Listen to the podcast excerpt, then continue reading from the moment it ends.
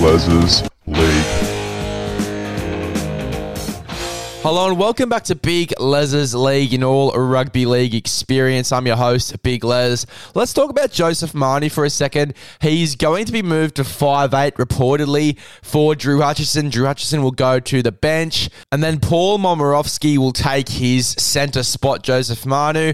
I actually like Joseph Manu at 5'8. He's going to get a lot more ball. He's going to be a lot more dangerous. I've been calling for it for a while. Joseph Manu at 5'8. It excites a lot of people. It excites me. Joseph Joseph in the middle of the field, creating plays, setting up and scoring tries as well. Can't wait to see how this game goes. The only thing that worries me is that it's up against the Penrith Panthers. It's up against the Penrith Panthers where you need two halves with a very, very good kicking game. Sam Walker's kicking game hasn't really come along far just yet. And Manu's only getting his first few licks in the halves. He's only getting his first taste of being in the halves. He's only been in the halves a few times, maybe one or two times before this. So I wouldn't say Manu's kicking game has come along too far just yet at all, to be honest. Because of this, I'm more swayed with Manu as a fullback than I am as a five eight. I don't think his kicking game is there just yet for him to be in that number six role, but he's going to be very, very dangerous for the Penrith Panthers, in my opinion. I still think he's going to set up a lot of of plays, a lot of tries, and score maybe one for himself in this game for sure. He'd be a great anytime try scorer for those looking for any anytime try scoring bets.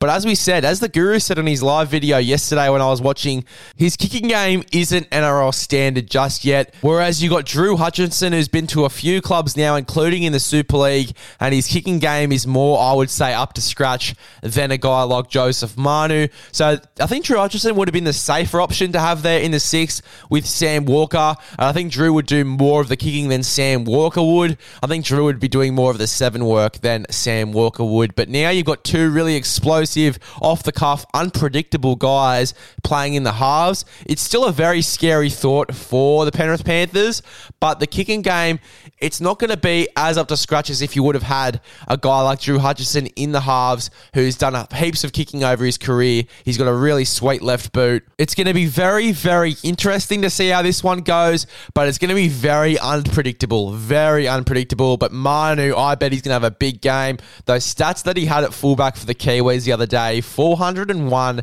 running meters, 401 running meters.